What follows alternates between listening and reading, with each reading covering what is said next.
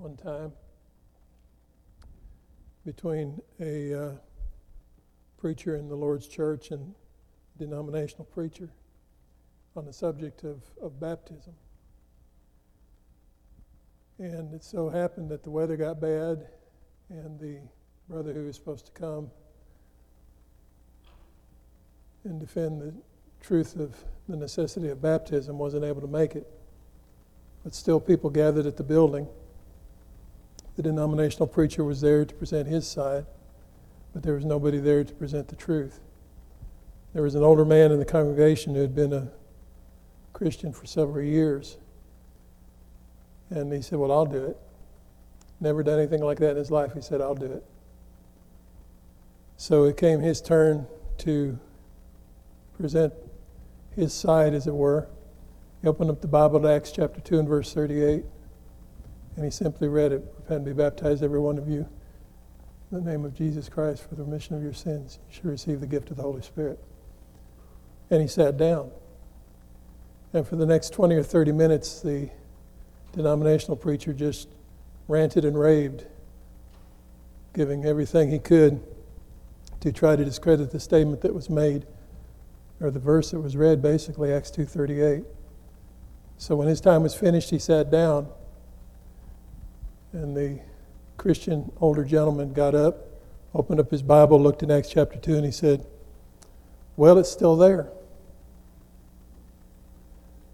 And so when we talk about I thought that was a good illustration that we as many times as people try to attack the truth, try to attack the word of God, it doesn't change the word and it doesn't make the word disappear. It's still there. The same thing for God. We're talking about comfort from the Psalms specifically during this class. And the same thing applies when we talk about God. You know, every day, if you watch enough news, something else happens, right? Paul Harvey used to say, as if we don't have enough to worry about. Every day something else happens, but you know what? Where's God? He's still there or here. Let's make be, be more accurate than that. He's still here. He's still among us. So when we talk about comfort, that's the primary fact that we take with us. Whatever else we gain from this study, I hope we'll gain the truth that God is still with us. No matter what may come, God hasn't left.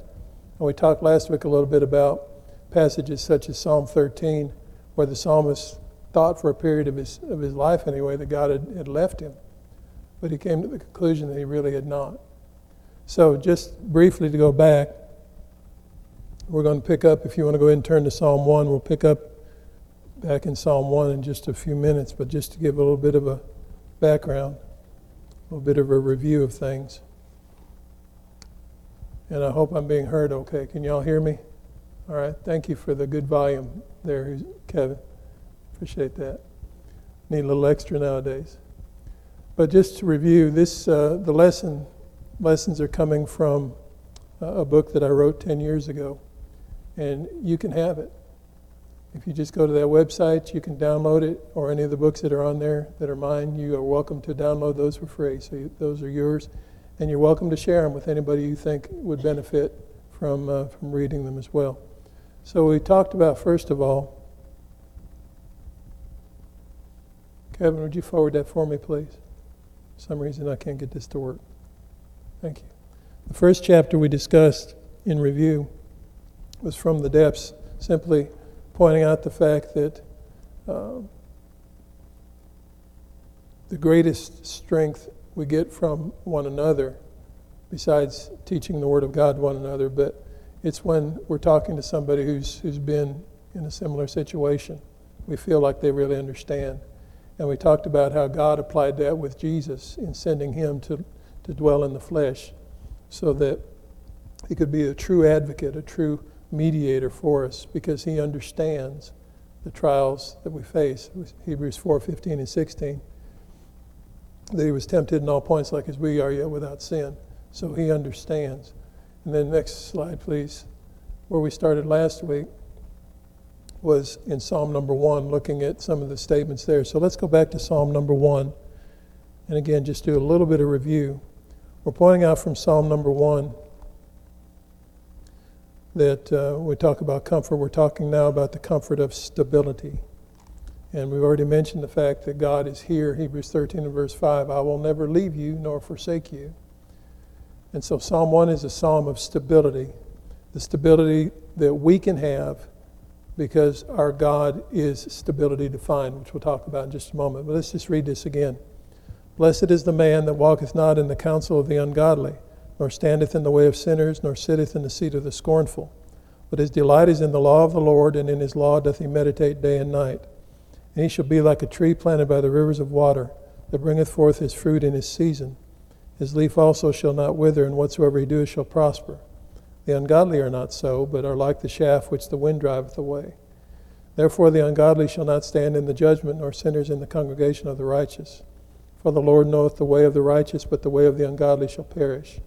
And as we noted last week, we see the stability in the life of this individual depicted in Psalm 1. Uh, he's compared to uh, the tree planted by the water in verse 3. We noted last week that this was an intentional planting. This wasn't just uh, some seed that blew off of a standing tree and landed whether, wherever it could. This was apparently a uh, farmer who went out and purposely planted a tree in the most uh, luxurious, the best watered, the healthiest place that he could find it. He had purpose in that. And that tree is, that's pretty good illustration up there on the screen. That tree is, is stable because of its roots being fed by the rich soil and the water. And so the person who walks with God is able to be stable or have that stability because of that. We also noted in verse 4 that the difference between the chaff and the grain of wheat and how they would winnow the, the grains. Tossing the grain into the air, the lighter weight chaff would fall down, the heavier, or would blow away rather, and the heavier grain would fall into the pan or the barrel, whatever they were doing it over, or even onto to the ground below them. And so here, from a negative standpoint, we see stability. We're like the one who walks with God is like that grain that is stable as opposed to the chaff that blows away. We pointed out from the first two verses that the stability that we gain, again, God is stability. Verse 6 indicates that, that God knows the way of the righteous. God is the reason for stability because God is stability. But the basis of us obtaining that and developing and having that stability is found in verses 1 and 2. First of all, it is the one who turns away from that which is evil. And we touched on this last week. Let's keep your finger there and let's go back to 1 Peter chapter 3 because I had to run over this quickly at the end of class and I wanted to come back to it. 1 Peter chapter 3. Bottom line, folks, when we face difficulties, there's not some magical aura that's going to beam over us and automatically give us comfort. It's just not going to happen. It doesn't work like that. Our stability, as we see in these first two verses of Psalm 1, comes from God, but it involves us seeking God. So, in this particular case, in verse 1, here are the things that the stable individual, the one who can withstand the storms of life, there are some things that person doesn't do. So there's a negative in verse 1, there's a positive in verse 2. We'll come back in a second. But look in chapter 3 of 1 Peter, 1 Peter chapter 3, verse 10. For he that will love life and see good days, let him refrain his tongue from evil, and his lips that they speak no guile. Let him, the King James says, eschew evil and do good. Let him seek peace and ensue it. Somebody who's got a different version, 1 Peter 3.11, read that, please.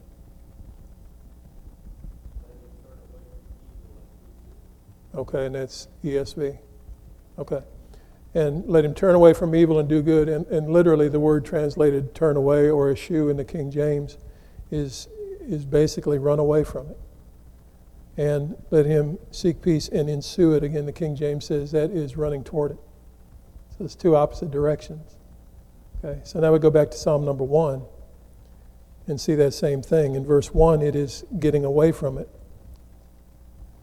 Do you wonder how a Christian facing some severe difficulties, how some seem to stand so strong in the midst of those.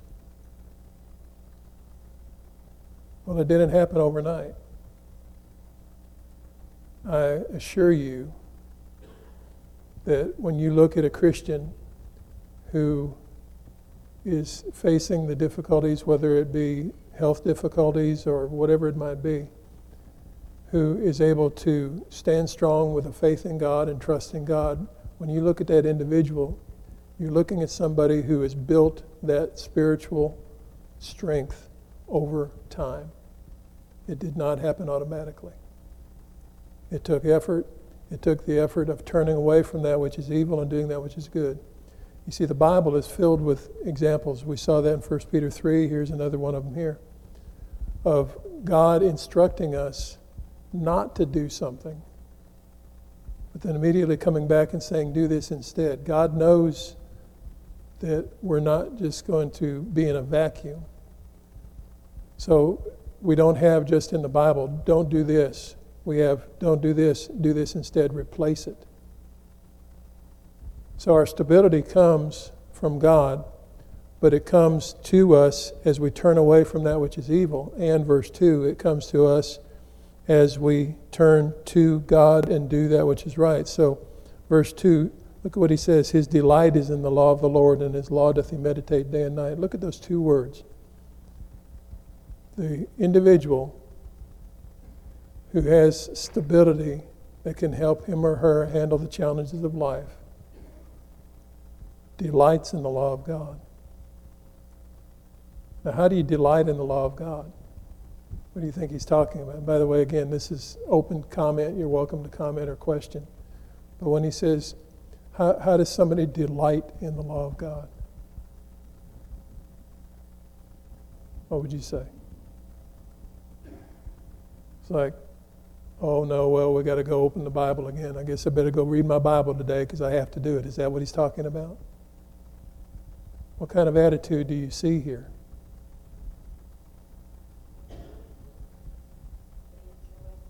They enjoy studying, okay?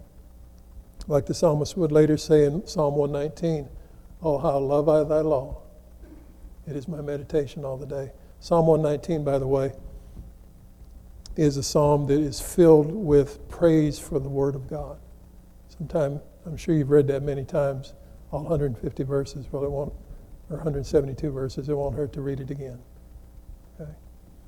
All right, so he delights in the law of God. This is one who wants to know more. Again, we think of what Jesus said in the uh, Beatitudes, right? Blessed are those who hunger and what?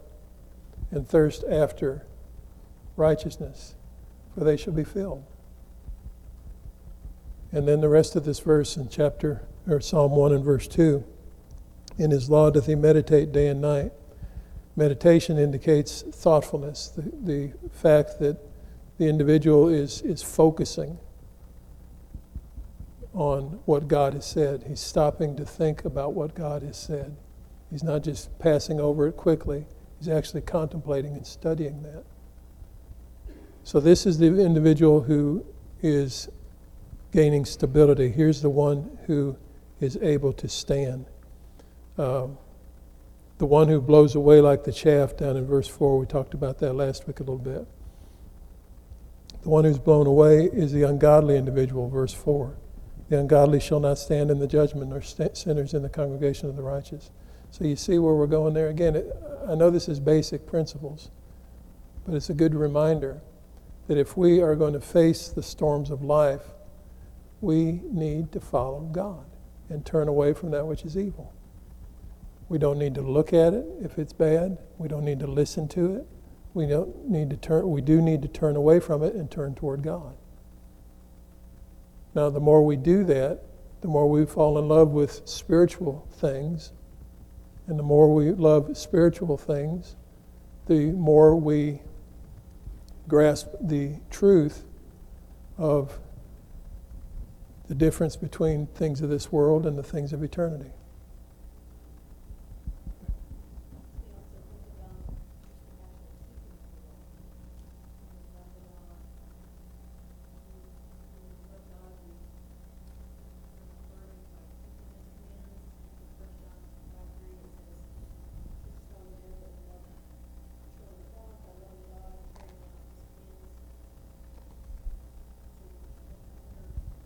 Okay. So there's a there's a correlation or a relationship between doing God's will and loving to do God's will. Again, it's not a burden. 1 John 5 verse 3, his commandments are not grievous. Jesus said, John 14, 15, if you love me, keep my commandments. So we follow God because we want to. And as we do that, as we develop that love for Him and that delighting in His Word, and that focus on, on meditate, meditating in His Word, then we build up ourselves. And we may not even realize what's happening, that we're doing that at the time. But when the challenges of life come and we're able to withstand those, folks, it's because you have been drawing closer to God. I'm telling you, that's what it is. It's because you've become closer to God. Now, we talked about this a little bit in class I taught Sunday morning about peace. And the fact that when a tragedy occurs, that doesn't mean we necessarily at that very moment are, are you know, if something bad happens to us, we don't jump up and down and say, hey, this is great. You know, James said in James chapter 1, uh, My brethren, count it all joy when you fall into diverse temptations, knowing this, that the trying of your faith worketh patience. And James wasn't either suggesting that we would necessarily be jumping up and down when troubles come. What he was indicating is that every challenge that we face, among other things, he indicates in that passage, but one, one takeaway I get from it is every challenge that we face helps us, gives us opportunity to glorify God. Just like Paul did in 2 Corinthians chapter 12 when he talked about his thorn in the flesh. It was an opportunity. He, he didn't want that thing. He asked three times for it to be taken away, and the Lord wouldn't take it away. But he saw it as an opportunity to glorify God. And that's what he said at the conclusion of his comments there in 2 Corinthians 12 Most gladly, therefore, will I rather suffer infirmities so, again, our comfort that we're talking about, being comforted from Psalm number one, is in the stability that we gain from our stable God. God is a rock. God is solid. God is constant. God is always there. Uh, James 1 and verse 17 in the King James says, With whom there is neither shadow nor variableness of turning. There is no darkness in him whatsoever. He doesn't sleep. I think it's a psalm. By the way, Psalm 119 has 176 verses. I missed by four. But I believe it's in Psalm 120. Boy, I don't like to give wrong verses. Hang on. Psalm 121. Behold, he that keepeth Israel shall neither slumber nor sleep. God does not rest, He is always there. Now, let's talk a little bit more and then we'll move on to the next psalm. Anybody, any other questions or comments they'd like to make? The world's kind of acting crazy right now, isn't it? Now. World's acting kind of crazy, and we don't deny the bad things that are happening in the world, do we? We can't deny, we can't put our heads in the sand and deny that things are happening. But who stands firm, not worrying about it, but just continuing to serve God and looking for eternity, the place where there will be no sickness or sin. It's the one who continues to walk hand in hand with God. So let's talk briefly about God's stability. God is eternal, Psalm 90 and verse 2, which means he was in existence before the world began. He was there in the beginning of the world. He was the creator, Genesis 1. God is present each second. He is the sustainer of his creation, Jeremiah 23, 23 through 24. God will be there at the end of the world. He is the one who will destroy the elements, 2 Peter 3, verses 10 and 12. He is the one who will judge mankind, Matthew 25, 31 through 46. God was there when the Bible began to be written, 2 Timothy 3, 16 and 17. He gave each word of the Bible to his inspired writers, 1 Corinthians 2, 7 through 15. He will be there in the end to employ his word in judgment, Revelation 2 20 and verse 12. God was there at the beginning of each of our lives, Psalm 139, verse 13. He will be with us at the end of our days, Psalm 23. Daily, He is there when we rise in the morning, Psalm 5 and verse 3. He is there with us throughout the day, Matthew 6, 25 through 34. He is there with us when the day is done, Psalm 4 and verse 8. and then He is there with us all through the night, as we just saw from Psalm 121 and verse 4. We don't want to get away from God. Some people do, I suppose. But we know He's always there. Now, let me just read through this quickly and then we'll move on. God's stability is demonstrated in His faithfulness to mankind, faithfulness that can be seen on page after page of His written word. It's there in Genesis where we learn of mankind's fall into sin and then the immediate introduction of God's plan for redeeming man. God's stability is found throughout the books of the law, from the rest of Genesis through Deuteronomy, as the Lord frees Israel from Egyptian bondage, thus ultimately portraying spiritual freedom from sin in Jesus Christ, and then as he leads Israel to the earthly promised land of Canaan. God's stability is seen in the Old Testament books of history, from Joshua through Esther, where God is constantly involved in the affairs of Israel and Judah. God's stability is seen in the books of poetry from Job to Song of Solomon, in which inspired writers tell us of God's deliverance and dependability. God's stability is seen in the words of the Old Testament prophets from Isaiah through Malachi, where one inspired man after another continues the theme of eternal redemption. God's stability is seen in the gospel accounts of the New Testament, where we read of the actual physical arrival of Jesus, God in the flesh, his perfect life, his death, his burial, and resurrection. God's stability is seen in the book of Acts, where we find men like Stephen finding the Lord faithful to him even in death. God's stability is seen in the New Testament epistles from Romans through Jude, in which we find an abundance of precious promises all given by our God who cannot lie. God's stability is seen in the book of Revelation and in his powerful portrait of victory in heaven for the faithful provided by the one whose sayings are faithful and true. You want to know more about this solid rock you go to His Word and you apply that and you build that faith and you get stronger. And yes, challenges do. Are you ready for this? Okay, I'm going to say it anyway. Challenges do help us. Our faith comes from the Word, Romans 10 and verse 17. But like Jim was talking about up here during the devotional, the challenges of people raising things in a Bible study that maybe you hadn't thought about that you need to go back and study. When somebody asks you a Bible question and you don't know the answer, what do you do? Besides, you say, I don't know. What's the next thing you do? I hope you go back and study it and try to learn more about it. Guess what? I would be willing to guess that you're going to remember that the rest of your life. Because you want to be able to answer that. If you've ever been in a position where you could not answer a Bible question and you go back and study it, you think about it.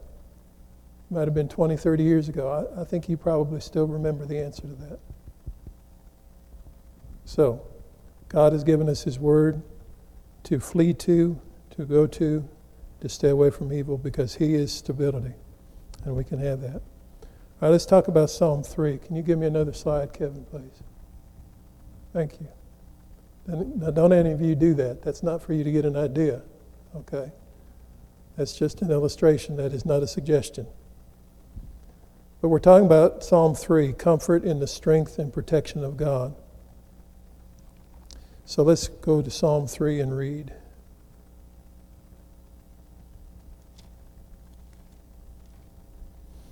Psalm 3 said, Lord, how they are increased, which trouble me. Many are they that rise up against me. Many there be which say of my soul, There is no help for him in God. And the word Selah, if you don't already know, is just like a musical notation. Because these are psalms. They're songs. But thou, O Lord, art a shield for me, my glory and the lifter up of my head. I cried unto the Lord with my voice, and he heard me out of his holy hill. I laid me down and slept. I awaked, for the Lord sustained me. I will not be afraid of ten thousands of people that have set themselves against me round about. Arise, O Lord, save me, O my God, for thou hast smitten all mine enemies upon the cheekbone. Thou hast broken the teeth of the ungodly. Salvation belongeth unto the Lord, thy blessing is upon thy people. Of all this, this we're going to go through this whole psalm in just a moment. But that gentleman right there in the, in the image depicts what jumps out to me in Psalm number three. Because here's the psalmist surrounded by his enemies. We're going to talk in a moment how he got there. Here's this psalmist surrounded by his enemies. What's he doing? I'm sleeping at night. Now, folks, again, we, we're not going to get into raising hands and things like that, but think about this. Have you ever been so stressed out that you couldn't sleep?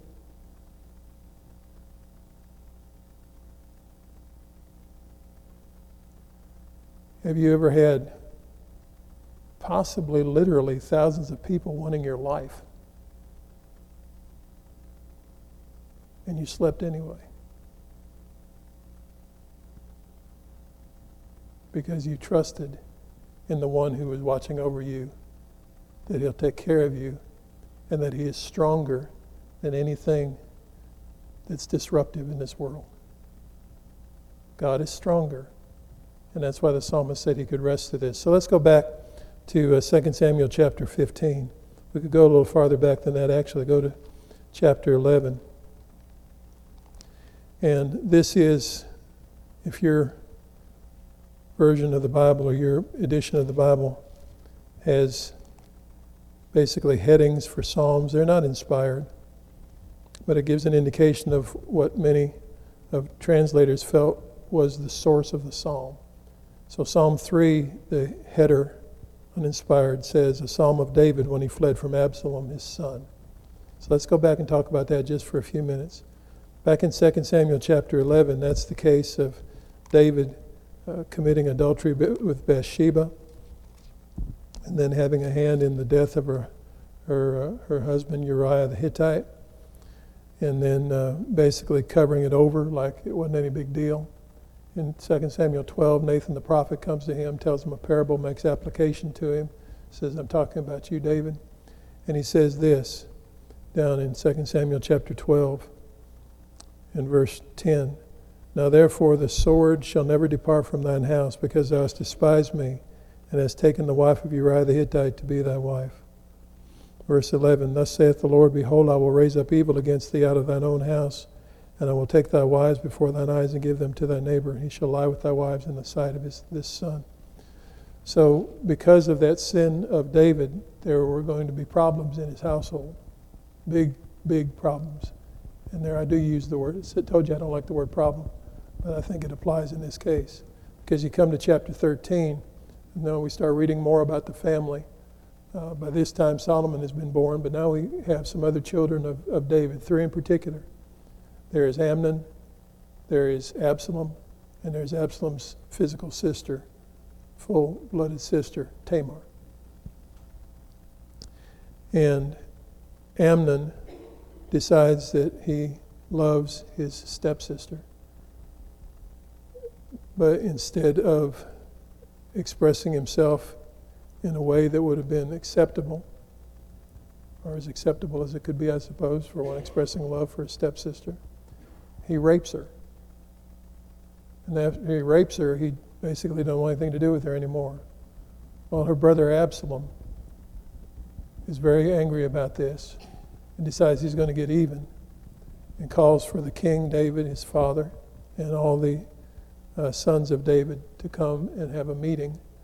And David won't go, but the others do. And it's at that time that he has Amnon murdered. So when God said through Nathan that David was going to have trouble in his family, he was right, wasn't he? And so Absalom has a part in the death of his stepbrother Amnon. And then Absalom runs away. But Absalom eventually comes back to Jerusalem. Now, here's what happens. In chapter 15 of 2 Samuel, after he's come back to Jerusalem, Verse 2 says Absalom rose up early and stood beside the way of the gate, and it was so that when any man that had a controversy came to the king for judgment, then Absalom called unto him and said, Of what city art thou? He said, Thy servant is one of the tribes of one of the tribes of Israel. Absalom said unto him, See, thy matters are good and right, but there is no man deputed of the king to hear thee. Absalom said, Moreover, O that I were made judge in the land, that every man which hath any suit or cause might come unto me, and I would do him justice. Verse 5 says, It was so when any man came nigh to him to do him obeisance, he put forth his hand and took him and kissed him. So what's he doing? He's bringing everybody over to his side. basically saying, My father, the king, doesn't have time for you, but I do. And you're good and you're right, and I, I know you, this must be a real challenge for you, so I'm going to help you. Well, you go down to verse 7 find that this went on for 40 years. For 40 years, Absalom kept stepping up in front and telling people to come to him. Well, after that period of time, he had enough followers to where he figured it was time for him to take over. So, down in verse 13 of 2 Samuel 15, there came a message to David, a messenger to David, saying, The hearts of the men of Israel are after Absalom. David said unto all his servants that were with him at Jerusalem, Arise and let us flee, for we shall not else escape from Absalom. Make speed to depart, lest he overtake us suddenly and bring evil upon us and smite the city with the edge of the sword. And the king's servants said unto the king, Behold, thy servants are ready to do whatsoever my lord the king shall appoint. So David gets out of town, essentially, with many of his uh, followers, and some of the priests went along with him. And there's one particular case after he's gone where there was a uh, used to be one of his servants named Ahithophel. And Ahithophel stayed behind and became a servant to Absalom. And Ahithophel devised a plan whereby they would go out and they would kill the king. Well, it didn't work out for various reasons. But that shows you where David was at. If Psalm number three was written in the context of Absalom rising up against him, First of all, how would it be for your own child to rise up against you? And, and, we know how much David loved him. We can read here as we read on. The mourning that David had, Absalom was the one that had the, the three to five pounds of hair on his head. And they were out in the, in the, in the forest, and he got caught up in the trees. And uh, hanging there, David given the instruction that his son Absalom was to be brought to him alive but Captain Joab saw him hanging from the trees and had him killed.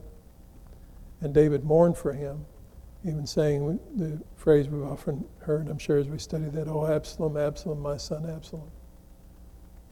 So David was very sad about that. But again, back to Psalm number three. Let's go back there. Now that we have kind of an idea of the context of not only his followers turning away from him, following somebody else, but his own son deceiving individuals as well. So we go back to Psalm number three, and again, the focus we put on, on verse five I laid me down and slept, I awake, for the Lord sustained me. Look at what we've got here.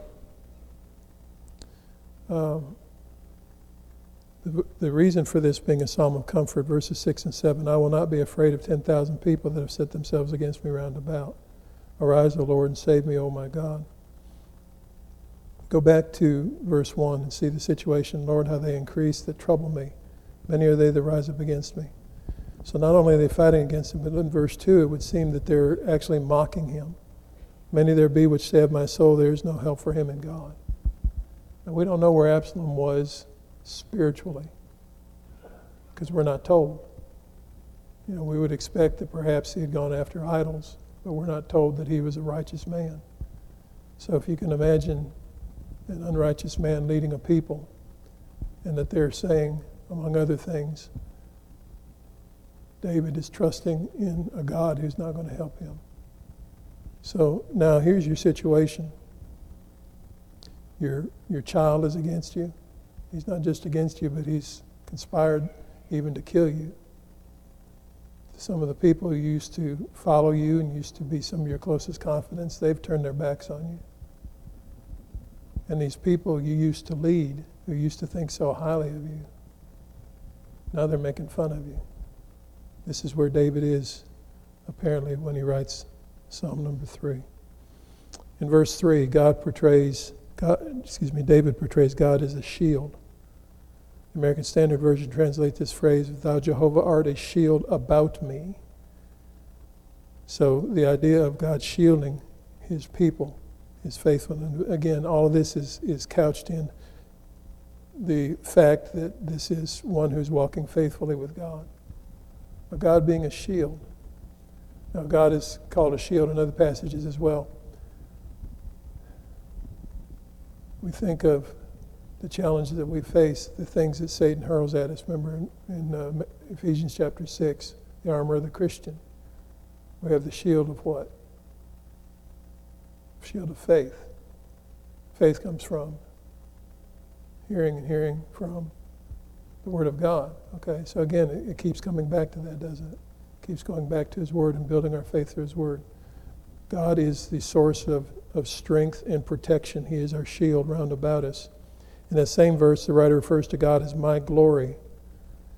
And it seems so that God, since God was, David was honoring God in the context, he was indicating God was the source of his glory and honor. Look at this also in verse 3. It says that God is the lifter up of my head. But somebody, again, give me a different version. Psalm 3 and verse 3.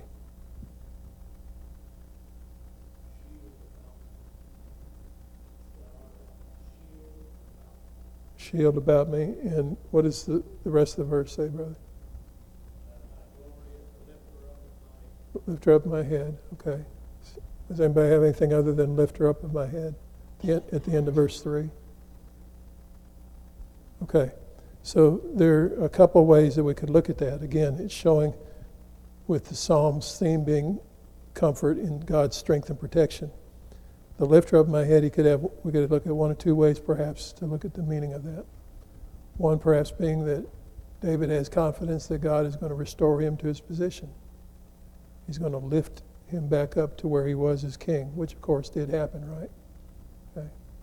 Or it could be that God is the one who is going to lift up my head in the sense that he's going to encourage me and help me to keep looking forward. When we get discouraged, what do we do? What's our posture look like when we get discouraged? Kind of like that, right? Kind of sunk in a little bit. Maybe even a little bit like this with our heads down. Okay. So if that's the case, then he's saying that God is the one who lifts my head back up. What makes you go from this to this? Well, you get encouraged. And then you look forward or you look up. But you start moving ahead. So perhaps that's what David is saying. One of these two. In either case, it represents a positive trust in God that he knows, the psalmist knows that he's going to take care of him. So, have any of us ever had tens of thousands of people after us? No, probably not.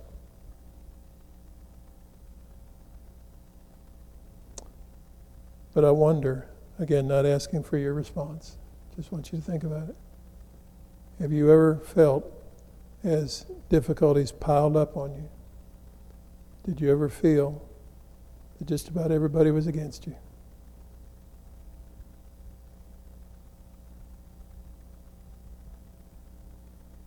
It's okay to admit that.